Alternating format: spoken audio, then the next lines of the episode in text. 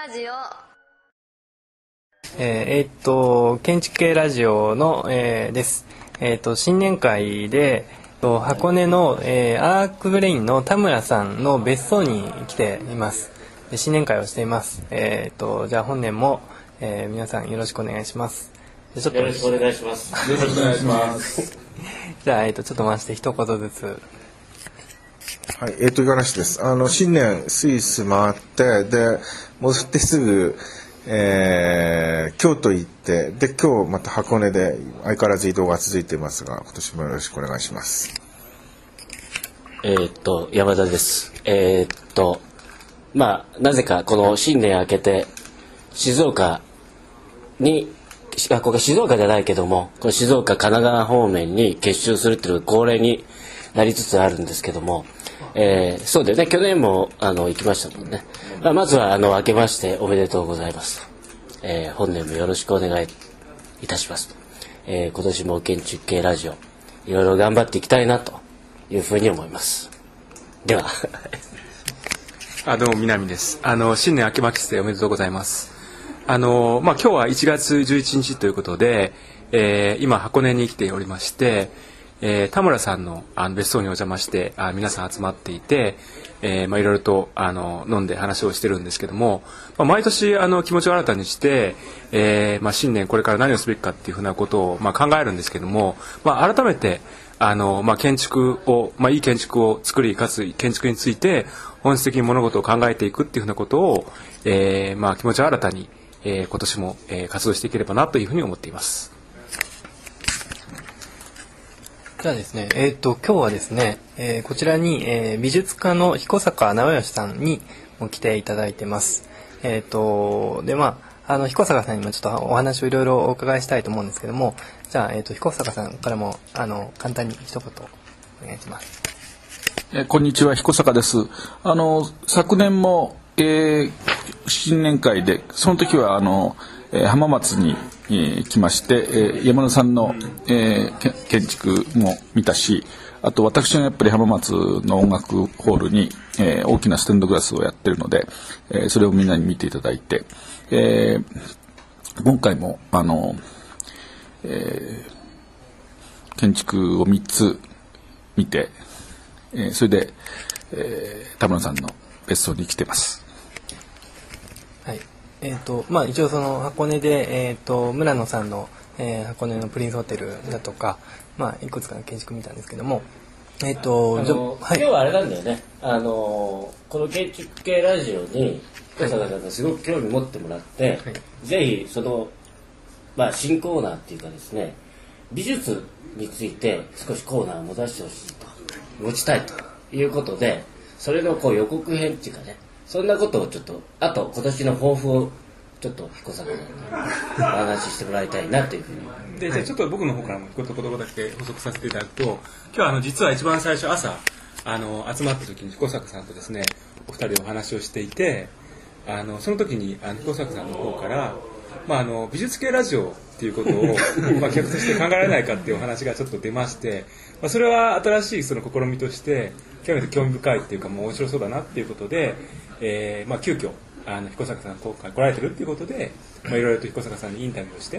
まあ、お話を伺えればなっていうことにあのなりつつあります。じゃあ、えー、と早速もう美術系ラジオっていう名前が出たんですけども、えー、と彦坂さんの方で、えーとまあ、考えられていることって何かありますでしょうか。あ、最初だからあの建築系ラジオを聞いてて面白いもんだから真似をして、えー、美術系ラジオを作ろう、そういう、そういうことを考えられるのだろうかというのを考えてたんだけども、まあ、南さんと話してるうちに、あのー、むしろ建築系ラジオの内側にそういう美術コーナーというか、建築系の人が特に興味を持てるような美術を取り上げていく、そういうコーナーができないかって話になってきて、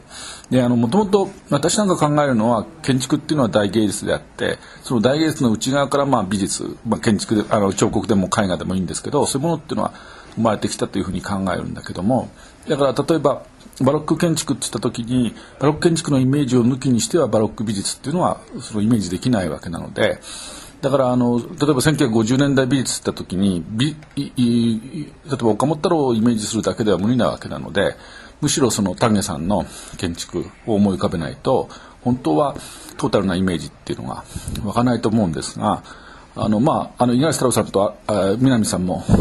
ご一緒にアートスタディーズというのをやってまして、それはその美術と建築の、えー、歴史をごねん単位で両方同時にこう見ていこうという活動をしてきていて、だからまあそれがそのラジオの中にも生かされないかなというふうにちょっと思ったんですね。はい、えっと、ありがとうございます。え、僕はなんか多分彦坂さんが、えーとまあ、そのアートスタディーズをやっているか、まあ、流れであのな何でしたっけね、メーリングリストか何かで、まあ、本当はこう、こう、まあ、展覧会レビューとかも含めた何かこうメディアを立ち上げたいっていう話はなんか前々から確かしていて、ね、ちょっとそれはまだあの実現に至ってないので、まあ、それに代わる形であの建築系ラジオというまあ、そのフレームワークとうまく連動したらいいんじゃないかなというふうに思うんですが、どうですかね。まあ、だからあの美術っていうのも、えー、そのまあそのなんていうんですかね、もちろん幅広いので あ, あんまり、まあ、そのマニアックなことをやってみてもなんていうかな限界があるから、むしろ逆に建築の側から見た時に引っかかってくる 美, 美術作品っていうのかしら、あのそういうものを軸にしてあのまあ、インタビューするとか作家にインタビューするとかあのキュレーターにインタビューするとか、そういうことがやっていけるとね、あのとにかく建築と美術の交流の量っていうのをもう少しずつでもとにかく可能なところから増やしていかないと、えー、ダメなんじゃないかなっていうふうに思うわけです。じゃあ僕から一言いいですか。あの、まあこれはあの建築ラジオに関わらずそのラジオっていうね、まあ、あのメディアが、まあ、ある意味その古いメディアがあの持ってるその形式がね、まあ、一体何を意味してるのかっていうようなことをちょっと時々考えるんですけども、例えばそのアロイス・リーグルがそのハプティッシュっていうことを言うわけですね。つまり視触覚性、つまり目で触るっていう、こうあの実際に直接的に触れるのでもなしに、それから単にこう視覚的に見るのでもなしに、その視触覚的であるっていうふうな言い方をまあしているわけですけども、あのラジオっていうのはその例えば建築にしても美術にしても僕から僕の理解ではすごくこう視覚優位主義でないかなっていうふうに思うんですね、うん、ところがそのそういった意味でラジオっていうのは極めてこうまあなんていうか制限があるっていうか非常に不十分なメディアであるように一見こう思えるんですけども、にもかかわらずラジオが、まあ、ある種 の, その非常にこう大きな反響を呼ぶのであるとしたら、まあ、実際呼んでるところが実はあるんですけども、なんていうかその感覚に直接的にその作用する部分っていうのが、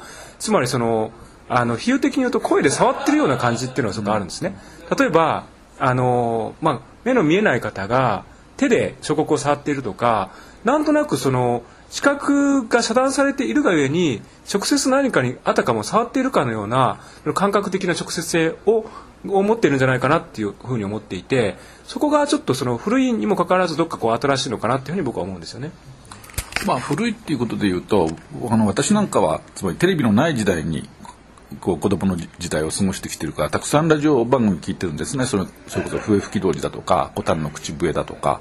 あとターザンも ティービーエス がずっとやってたし、そういうものにこう音だけの世界にものすごくこう刺激されて想像力豊かに、一番面白かった時代って言えば面白かったんですよね。テレビより全然面白かったですね。だからそれがなんか今ね、その建築系ラジオを聞いてると、まあそのあるこう豊かさっていうかね、こうえー、自由な広がりがもう一度こうよみがえってくるんで、まあ驚いたんですよね。初めえー、ラジオやんのみたいな感じだったんだけど今時みたいなそうそうそう、うん、そう全然違うんだよね。そのやっぱり新しいこうよみがえり方って面白いなと思いましたからね。あのちょっと南さんの話ちょっと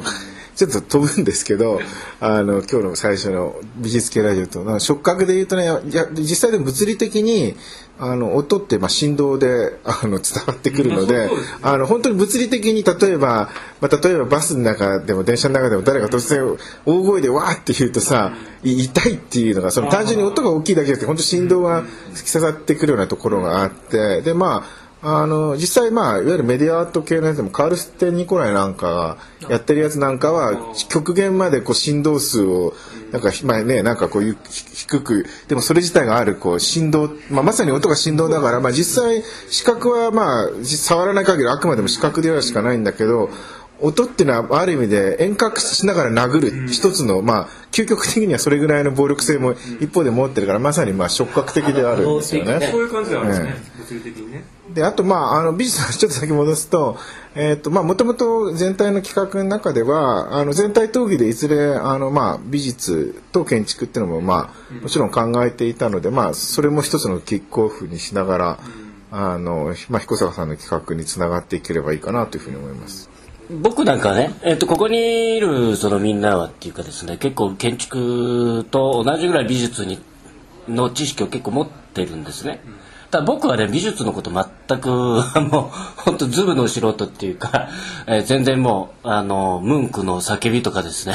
そういうのとかダリとかですね、そういうのしか知らないわけですよ。でまあ分かんないしね、いいとか悪いとか。で前あの以前それこそまあいちねんぐらい前に彦坂さんに、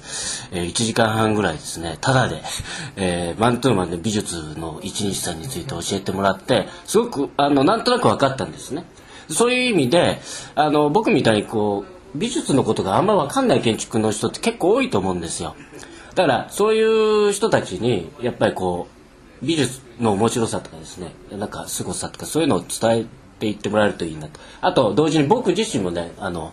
非常にこう勉強になるなと思って楽しみにしてるんですね。えー、ぜひまあそこら辺お願いしたいと。まああのえー、と新年の抱負みたいな話も出たと思うんですけども、えー、と単純にその例えば美術業界の出来事を、まあ、建築の人は、まあ、僕もまあ山さんと同じくやっぱりそんなにあの全然詳しいわけで興味は持ってますけれども、やっぱりあのあんまり知らないところもあるので、ぜひなんかこう彦坂さんからあのいろいろこう教えていただきたいなっていうのは思うんですけども、例えばその美術業界のあのいくつかのこう話題とか、あるいはこういう人にこういう話題について話を聞いてもらいたいとか、いくつかなんかそういうことがもしありましたら。あのままあ、ちょっと今、ま、松田さんと顔を合わせてると、あのあの時にあのオゾンでの、うん、リスボン建築トレーナーの時に、まあ、あの柔らかい布を使ったあのなんてなんて言ったらいいんですか、 あ, あれは会場構成、会場構成やった時、うん、あれ、うん、あれはどうしてもほら美術作家だと ネ, ネットってオラあのブラジルの、うん、ネ, ネットで、まあ、あんまり僕今東京でや東京都現代美術館でやってるあのブラジル展があって、あれあんまり僕触手が湧かなくて行ってなかったんだけど、松田さんの顔を見るとあれかなりネット大きいのをやってるという話だったので、ああ吹き抜けでね、ネットでっかいのやってますね、うんうん、ああエルノスのネットのね、うん、だから そ, そういう意味ではね、あのそうむしろ僕も あ, あそこに行って、で、まあ、あのネットの作品を見ながらそれこそ松田さんと話すとか、なんかそういうことができればなっていうふうには思ったんですけどねまあネットはそうですね、まあ、携帯的に似てるところもあるんですよね。まあまあ、はい、ちょっと思い出しましたけど、うん、で、えー、言ってるけど違うんです違うんだよな、手に就職するんですよ、違うんですねだから、まあ、ネトとはそのちょっと、まあ、最後の収束のところは違うんですけども、もう一人なんかいましたね、日本人のアーティストで、うん、えー、と同じようにこうロート状のを作ってる人、うん、何を作るの、ロート状のこう空間みたいなのを作ってる人でいませんでしたっけ、五十嵐さんがどこ行ったっけ、えああのあれかいちごつまりかなんかで見たって言ったやつ、違うか、卒業制作かなんかでこう作った人、卒業制作、学生さん、学生、いや若いですけど、この人いますかね、そういうの僕が言ったかな、まあちょっと思い出せない、はいはい、わかりました、はい、今今稲田さん、ああそれそれは、ね、高橋高橋あ違う、ああ京太くんね、京太くんはまあただあれはスクリーンなので、で最後のフィニッシュはそんなにいってんかどうかはそれほど重要ではないと思うんだよね。京太君、うんうん、京太君がキリンプラザ大阪であの、まあ、大賞取った後の個展で、あ個展っていうかそれで、うん、卒業制作で確かにそれやった、ね、ただ、まあ、あれは上から見るために作ってて、どちらかというとね、上からこう見る、ね、下から見るのと上から見るのは全然、うん、あのまあ、存在の意味が違うと思うから、うんうん、だからまあなんか、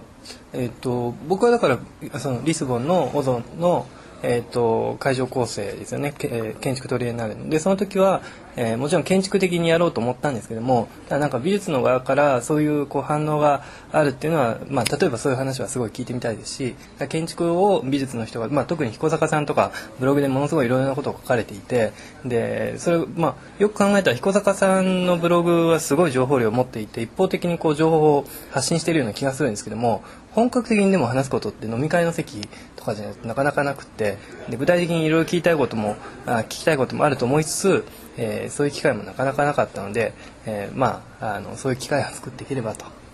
思ってます。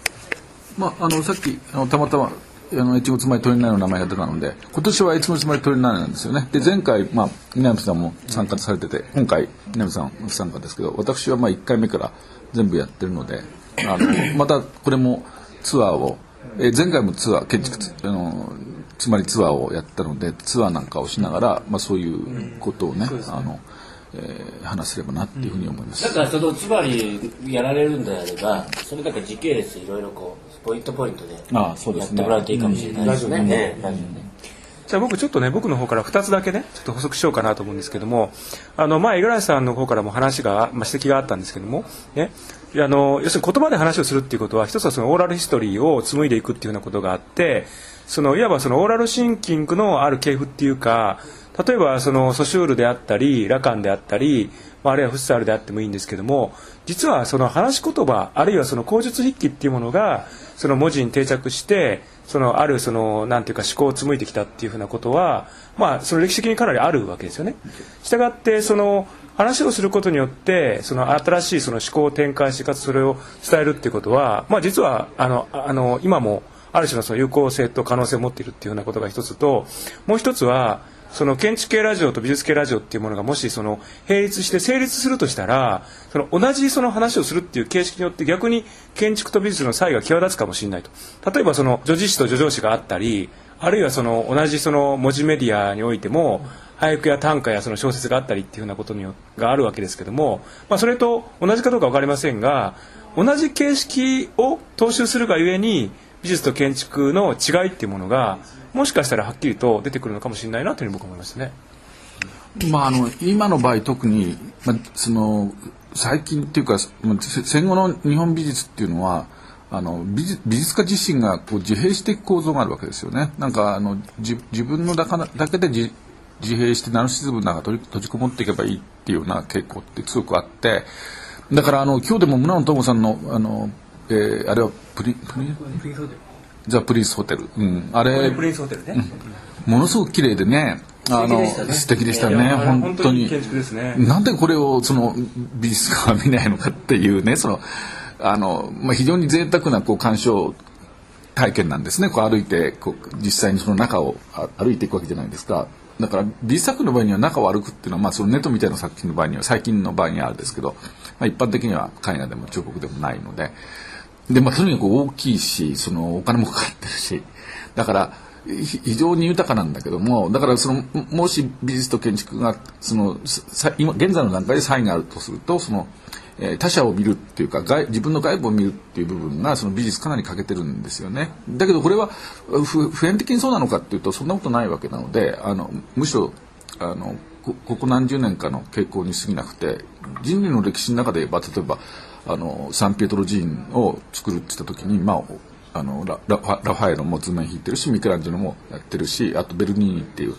あのバロックの、えー、彫刻家もあの前の庭の丸い部分ですよね、あれみんな作ってるの彼ですから、あの美術家っていうのはあの建築をに関わってきてるわけなので、まあ、だからその辺がねも う, もう一度こう少しでもこうなんか復活できていってこうクリエイティブになれればなというふうに思います。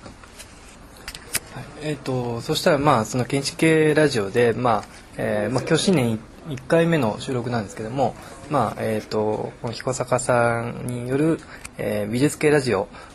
も、まあえー、新しい試みの一つとして取り入れて、美術系ラジオ語呂がなんか取り入れて、えー、と新しいカテゴリーとして、まあ、やっていければと思ってます。じゃあ、えっと、はい。じゃあ、まあ、なんか、はい、あれなんじゃない、人の、なんていうか、こうね、関心を持つ人の、そのスタッフっていうか、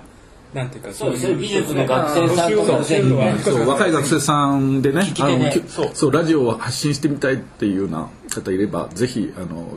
えー、参加していただければというふうに思います。大歓迎ですのでよろしくお願いします。 ケーエイチケー ラジオの方にメール入れてくれればね。あ、そうですね、ね、